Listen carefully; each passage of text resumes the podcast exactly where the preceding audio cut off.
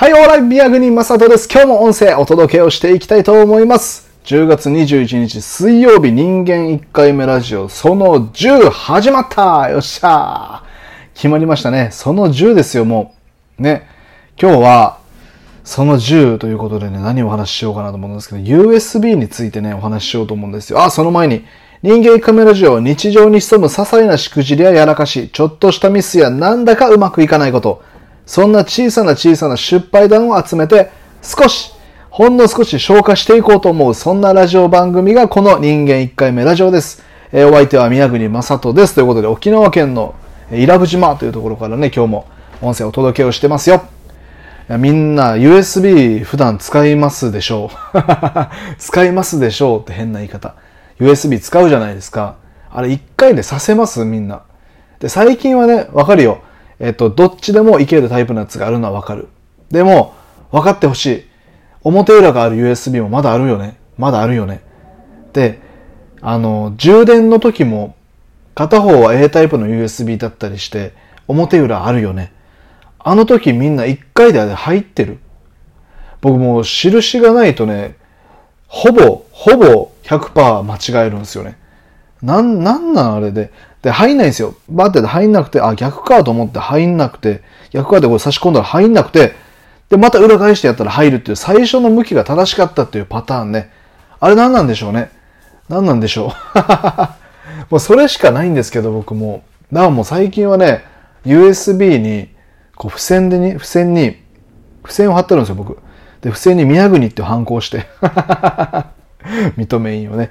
それをこう巻きつけてるんですけど、その宮国っていう向きが正しいんだみたいなね。それでもたまに間違えたりするんだけどね。あれ何なんでしょうね。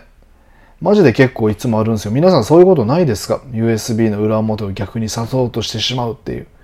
で、あの、ライトニングケーブル、iPhone のね、あれとかだったら全然いいんですよ。表裏ないんで。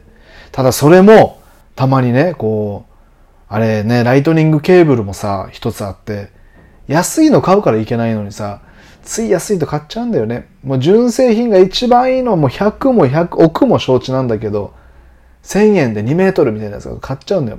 買っちゃってさ、最初いいじゃん。さすがさ、いい買い物したななんて思うけども、1ヶ月も経たないうちにね、もうなんか爪が折れたり、根元がこそってなったり、なんか USB のところが剥けたりしてさ、こううまく効かなくなるわけよ。そういう時にね、なんか、片方はいけるけど、片方はダメみたいな時ない？ライトニングケーブルが。